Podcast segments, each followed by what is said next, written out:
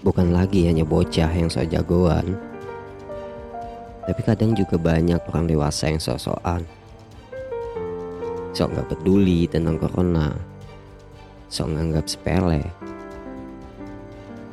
Tetapi apa? Setelah terinfeksi, baru menyesali. Menangis nggak karuan, memohon kepada tim medis untuk diprioritaskan. Hei ingat, ini bukan lelucon, ini sebuah kehidupan. Hidup mati ditentukan. Ini hal yang harus kita waspadai.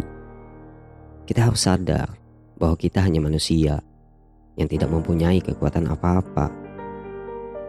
Kita bukan benda mati yang kebal terhadap virus. Bukan untuk memojokkan, hanya ingin saling mengingatkan bahwa kita bukan Tuhan yang tak pernah sakit apalagi minta bantuan. Kita manusia yang saling berhubungan, saling ketergantungan. Janganlah seegois itu yang seakan merasa hidup sendirian.